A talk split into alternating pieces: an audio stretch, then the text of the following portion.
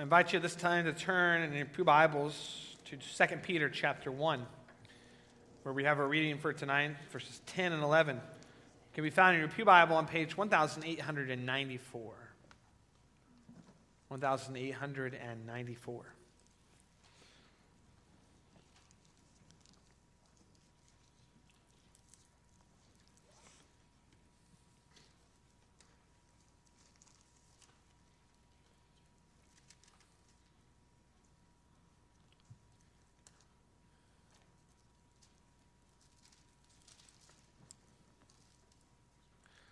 Hear now the reading of God's holy, inspired, and infallible word.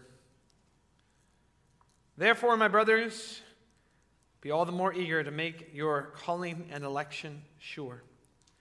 For if you do these things, you will never fall, and you will receive a rich welcome into the eternal kingdom of our Lord and Savior, Jesus Christ. As far the reading of God's holy word, the grass withers, the flower fades, the word of the Lord stands forever. Um, in uh, relation to our text tonight, I'd also like to read a number of articles from the Canons of Dort uh, on the fifth main doctrine, the perseverance of the saints. And those would be articles 9 through 14 of chapter 5 of the Canons of Dort. And I will just read them to you, um, and uh, hopefully you'll see why I'm comparing these two together, okay? Of this preservation of the elect to salvation and of their perseverance in the faith, true believers themselves may and do obtain assurance according to the measure of their faith, whereby they surely believe that they are and ever will continue true and living members of the church, and that they have the forgiveness of sin and life eternal. Article 10. This assurance, however, is not produced by any peculiar revelation contrary to or independent of the Word of God, but springs from faith in God's promises, which He has most abundantly revealed in His Word for our comfort, from the testimony of the Holy Spirit, witnessing with our spirit that we are children and heirs of God, and lastly, from a serious and holy desire to preserve a good conscience and to perform good works. And if the elect of God were deprived of this solid comfort that they shall finally obtain the victory, and of this infallible pledge of eternal glory, they would be of all men the most miserable. Article 10. The scripture, moreover, testifies that believers in this life have to struggle with various carnal doubts, and that under grievous temptations they do not always feel this full assurance of faith and certainty of persevering. But God, who is the Father of all consolation, does not suffer them to be tempted above that they are able but will with the temptation make also the way of escape that they may be able to endure it, and by the Holy Spirit again inspires them with a comfortable assurance of persevering. Article 12. This certainty of perseverance, however, is so far from exciting in believers a spirit of pride or of rendering them carnally secure that, on the contrary, it is the real source of humility, filial reverence, true piety, patience in every tribulation, fervent in prayers, constancy in suffering, and in confessing the truth, and of solid rejoicing in God. So the consideration of this benefit should serve as an incentive to the serious and constant practice of gratitude and good works, as appears from the testimonies of Scripture and the examples of the saints. Article 13. Neither does renewed confidence of persevering produce licentiousness or a disregard of piety in those who are recovered from backsliding but it renders them much more careful and solicitous to continue in the ways of the Lord, which he has ordained, that they who walk therein may keep the assurance of persevering, lest, on account of their abuse of his fatherly kindness, God should turn away his gracious countenance from them, to behold which is to the godly dearer than life, and the withdrawal of which is more bitter than death, and they, in consequence thereof, should fall into more grievous torments of conscience. Article 14. And as it has pleased God by the preaching of the gospel to begin this work of grace in us, so he preserves, continues, and perfects it by the hearing and reading of his word, by meditation thereon, by the exhortations, threatenings, and promises thereof, and by the use of the sacraments. And that's uh, the teaching of one of our confessions, canons of Dort. Often in Scripture, there's been presented this um, perceived tension between God's sovereignty and uh, man's responsibility. I forgot how to spell responsibility, but oh, I think it's this. Uh, there's tension between these two things man's responsibility, God's sovereignty. I, am so responsible, I don't know how to spell responsibility. Um, but when uh, um, Charles Spurgeon was asked, How do you reconcile these two realities? That God is sovereign in salvation, but also that man is responsible in salvation. And, uh, and this is what Charles Spurgeon said there's no need to reconcile friends. There's no need to, why, why would I need to reconcile them? They're friends. Um, God's sovereignty and man's responsibility um, are, are not enemies in the scripture, they're, um, they're friends. The tension is uh, imagined. Um, it is true that God is sovereign in salvation, but it is also true uh, that we are responsible in salvation.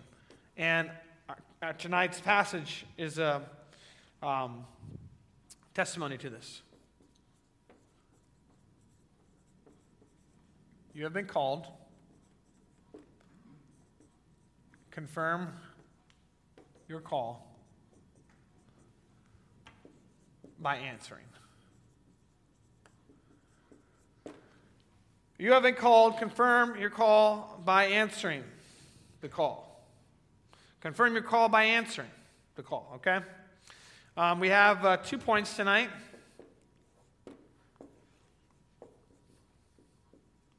Confirm your calling and uh, enter the kingdom.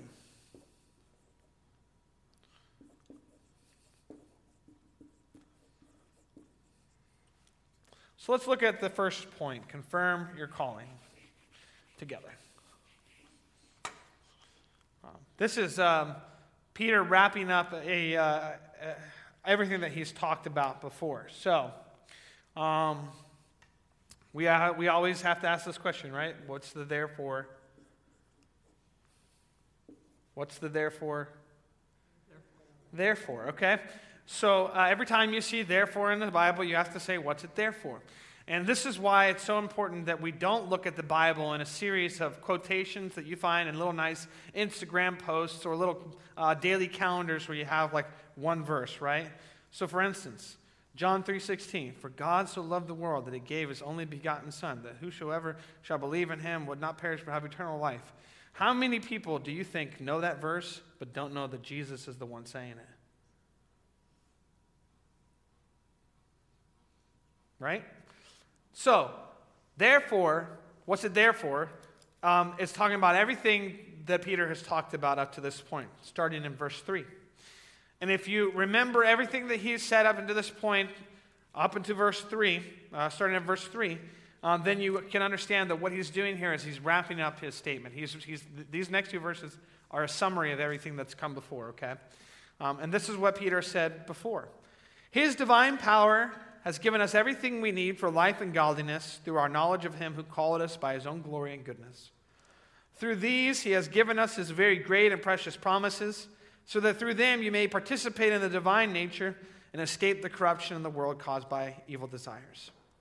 For this very reason, make every effort to add to your faith goodness, and to goodness, knowledge, and to knowledge, self control, and to self control, perseverance, and to perseverance, godliness, and to godliness, brotherly kindness, and to brotherly kindness, love. For if you possess these qualities in increasing measure, they will keep you from being ineffective and unproductive in your knowledge of our Lord Jesus Christ. But if anyone does not have them, he is nearsighted and blind, has forgotten that he has been cleansed from his past sins. So, this is how I would summarize Peter's argument up until this point, okay?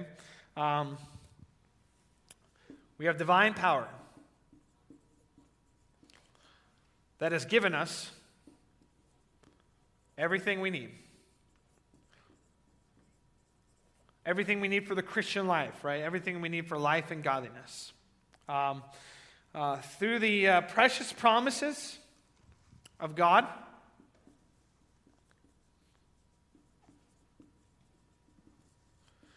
we participate in the divine nature. Um, what did I talk about that? I, I talked about how what Peter is saying is by faith we are united to Christ, and because we are united to Christ, we are participating in the divine nature. We have access to all that Christ has access to. We are recipients of all the blessings and the benefits that belong to Christ rightfully as the Son of God, okay? Um, and this is why he says, for this reason, add to your faith. And he gives a list, right? Add to your faith these things. And he lists them out. This isn't a, a full list, but it's, a, um, it's, it's an, a list that's an example. So Peter could have ended his list with etc. Okay? He could have said etc. But what he did say is um, because you have the, uh, this divine power that's given you everything you need for life and godliness, because by your faith in the precious promises of God, you're participating in the divine nature through your uh, connection, through your union with Christ, right? Uh, therefore, you can add to your faith these things goodness, and to goodness, knowledge, and to knowledge, self control, and to self control, perseverance, and godliness, and brotherly kindness, and love.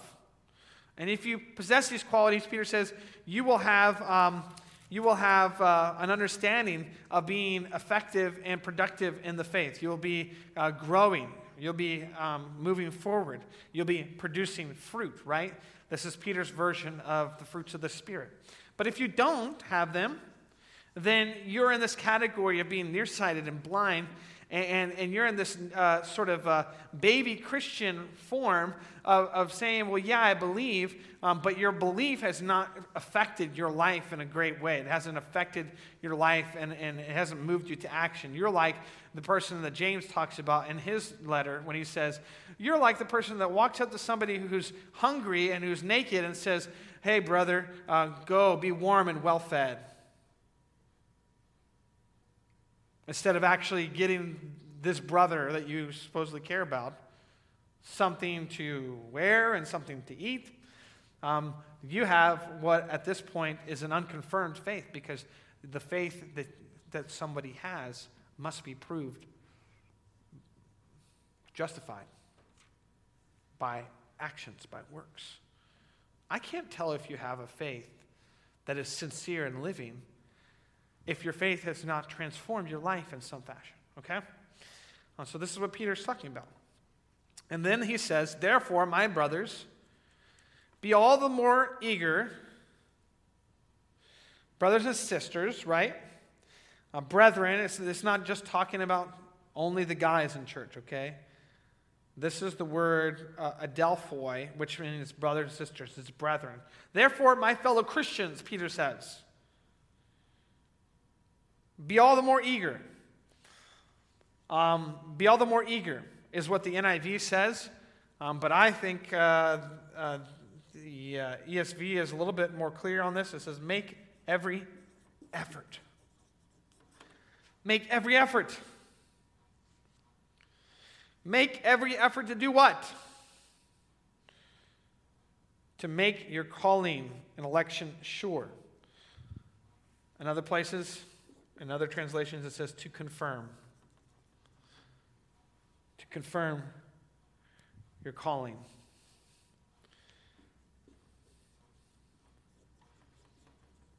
In your election, okay?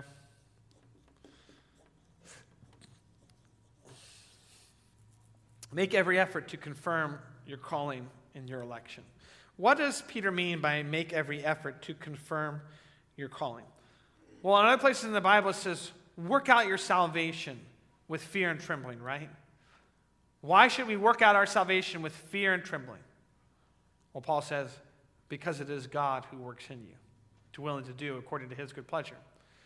So, the reason why you should take personal responsibility for your growth in the salvation, for your growth in the Christian life, is because God is the one working in you to accomplish this. Right? Make every effort. Uh, be all the more eager to make your calling election. This is what Peter is saying. Because you know that you have a divine power that's given you everything you need for godliness in this, in this life.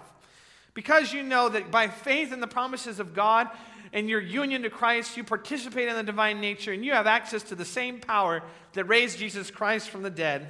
Because of this, you know that you can add to your faith these qualities goodness, knowledge, self control, perseverance, godliness, brotherly kindness, love. Then you should be confident in moving forward in your faith and making every effort to confirm your calling and election. Okay?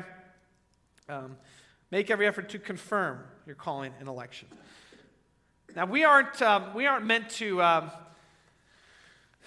Another way I would put this in the canons of Dort, in the first article, it says something very important about the, the doctrine of election that I think we should to pay particular close attention to.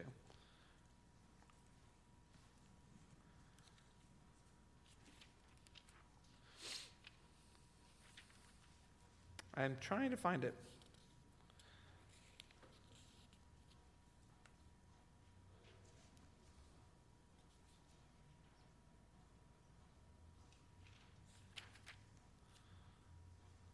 Maybe it's the second one. Never mind. I, I, know, what it, I know what I'm thinking of. Um, but I'm having a hard time finding it. Basically, what it says is that we should not be um, uh, so introspective into the doctrine of election that we're like looking at our belly button, basically, all the time. Um, uh, we shouldn't be uh, so obsessed with confirming our election, our calling, um, that what we put our faith in is not Christ, right? But uh, whether our good works are proving that we are really a Christian. You see what I'm saying? You can get so far into this that you're putting more emphasis on man's responsibility than you are on God's sovereignty. So you, you're, you, you, the only time you feel like you're elect is if you can tell that you're doing the things that elect people should do, right? Instead of trusting the Lord, instead of having faith in Christ and His perfect and completed work, instead of uh, instead of viewing the works that you are doing as an expression of gratitude and worship to God for the salvation that you've received, you've now turned them into a magical genie machine that tells you whether or not you're really saved or not. You see what I'm saying? That's not what we're called to do. When Peter says, make every effort to confirm your calling and election.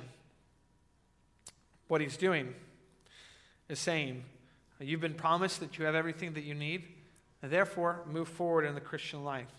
Uh, and that's why I wanted to um, um, look at uh, chapter 5 in the uh, Canons of Dort, because this is exactly what um, chapter 5 talks about.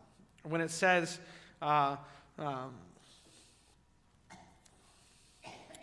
This assurance, however, is not produced by any peculiar revelation contrary to or independent of the Word of God, but springs from faith in God's promises, which He has most abundantly revealed in His Word to our comfort, or for our comfort.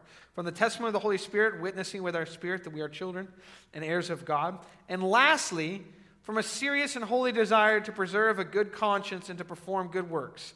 You see what the, the Canons of Dort did there? It said, first, the way that we have this assurance is revealed from his word, God's word. God's word tells us, right? Second, we have this assurance because the Holy Spirit tells us um, that we are, uh, we are co heirs with Christ, that we are children of God. The Holy Spirit confirms this in us, right? And then lastly, we look to the, the fruits. You see what I'm saying? So that's the tier by which we're supposed to uh, look at this confirming your calling. Uh, this isn't the first thing that we go to. This isn't the first thing. This is the last thing that we go to. We go to God's Word, and He said, God's Word says, if I believe in Jesus, then I have been called, right? Um, then God's Word says that I was chosen in Christ before the foundation of the world, that I'm elect. Um, the Holy Spirit is within me, and the Holy Spirit, He is telling me that I am united to Christ and that I am a child of God. And also, the fruits of someone who is called and elected are evident in my life. And this is important because not only does the Canons of Dort say this is the tears that, by which we should look at this, but the Canons of Dort also say that sometimes in the Christian life, people stumble and fall. And they can fall actually pretty far. And what is the person who has fallen and who is, even for a season, living in, in sin, supposed to do about believing that they are still saved? If all they have to look to are their fruits. But it's God's word and it's the Holy Spirit's conviction that brings them back out of that pit. You see what I'm saying? So make every effort to confirm your calling and election. Make every effort to do this. And Peter says, if you do these things, you will never fall. Okay, is Peter saying, you have, to, uh, you, you have to pursue this, and if you pursue this, you will have the sinless, perfect, perfect life, sinless perfectionism, that if you do these things, you will never fall. No, Peter's saying if you do these things, you will never fall ultimately. You will never fall finally. You will never fall completely. You see what I'm saying? Uh, Peter is saying this is the recipe for success in the Christian life, but he also knows that God's providence brings people to different situations and circumstances that oftentimes the falls that we have into sin, the falls that we have into a number of struggles and temptations are ways that God teaches us how to grow in the Christian life. If you do these things, you'll never stumble, you'll never fall ultimately, that God will bring you through in the end if you never if you do these things, okay? Uh, so, why do I say you've been called, confirm your call by answering? Um, because um, one of the things that we're taught in the Bible is that many have been called, few have been chosen, right? Um, that's what Jesus says at the end of one of his parables. Many are called, few are chosen, right? And the basis of that teaching is the idea that we are to go out into the world and we are to proclaim the good news of Jesus Christ to everyone.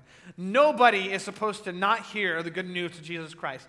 Everybody is supposed to hear the good news of Jesus Christ.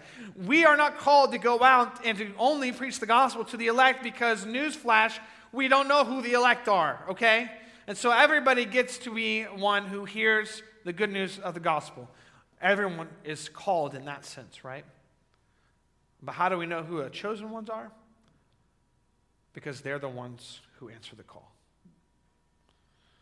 They're the ones that answer the call. They're the ones who respond to the call. They're the ones that the Holy Spirit, um, by His grace, um, softens their heart to hear the good news and to receive the good news by faith uh, in Jesus, okay? Um, so, you have been called. Confirm your call by answering. And I'd say that call that we have when it comes to the gospel, um, about believing in the gospel, is not a call that ends when we've believed in the gospel uh, that one time, all right? Because uh, the call of God is a um, ongoing reality. And the call of God that's effective in our lives is not simply for our justification, it's also for our sanctification. And so, as God continues to give that call out to us that we are called, we are elect, we are chosen, right? We're called to answer the call continuously. We're called to go and to do what the Lord is saying to us to do, to go and to live the Christian life, to add to our faith, to believe the promises. You see what I'm saying? It's a continuous reality. It's a continuous reality of believing and growing in that belief, and the conviction of that belief, and living out the conviction of that belief. Um, we are called, uh, we have to keep answering the call. We have to keep answering uh, the call. So, the second point is enter the kingdom. Um, not only does Peter say, if you do these things, you'll never fall ultimately, but he says, this is what your reward's going to be. You're not going to fall ultimately, which means your destination is not hell. Your destination is not eternal torment and judgment for those who are separated from God um, and without Christ in this world. This is your, your, uh, this is your destination. This is your destiny. Uh, you'll receive a rich welcome.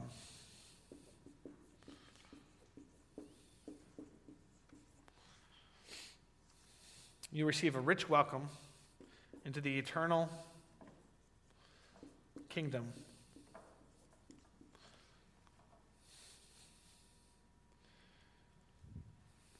of our Lord and Savior.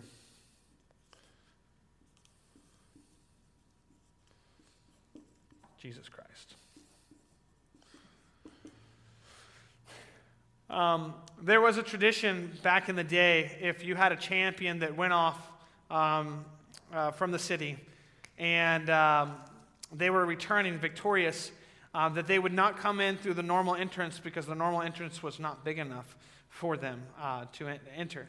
And so, as a sign of uh, uh, approval and as a sign of appreciation and as a sign of, of uh, great thanks that they had for this champion that went off, um, they would break a hole into the wall of the city so that the uh, champion and his army and whatever could come through that wall. They would open up this wall, and the Greek word that Peter uses here and receiving a rich welcome into the eternal kingdom, that's the word that Peter is using here. It's, it elicits that kind of imagery that, that, that God is going to really uh, pull out the red carpet, so to speak. He is going to, uh, he is going to prepare such a rich welcome for you. He's going to uh, prepare this for you um, because um, God has um, um, brought you through all this and you have finally made it to your, your, your, destination. You finally made it to the end, to the goal. You finally have reached it, um, and that's the eternal kingdom.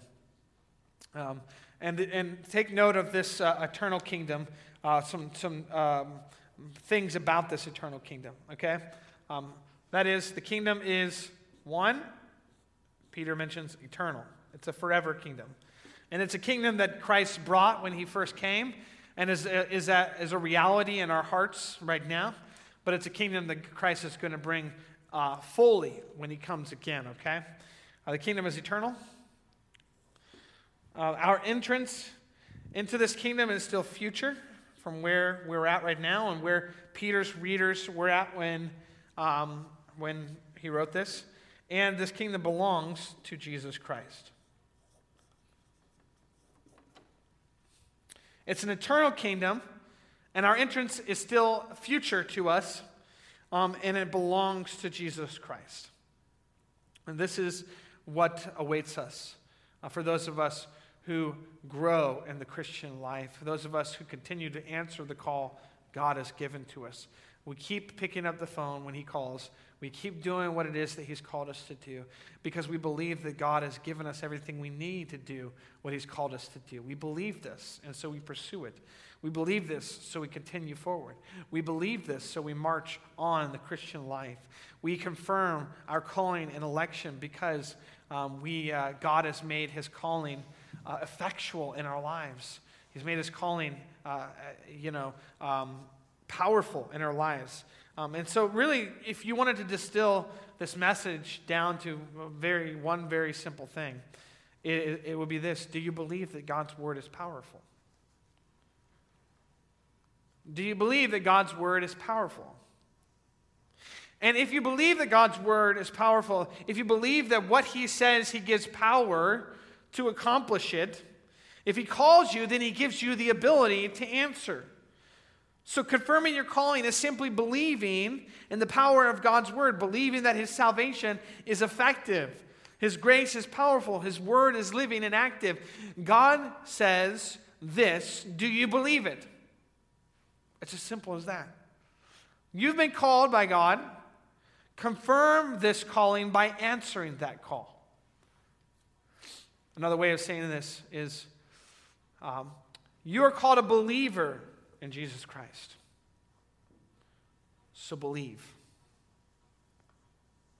Believe and then do. Or trust and obey. Trust and obey. So, I challenge you all this week to uh, confirm your calling and election and uh, to know that moving forward in the Christian life, growing in the Christian life, is not something that God gives us to do on our own without His grace and without His power at work in our lives. Uh, but it is something uh, that we can trust that God will empower us to do, um, and that because of this, we will have uh, assurance of our salvation. And so, amen. Let's pray. Heavenly Father, thank you. Thank you for this word tonight.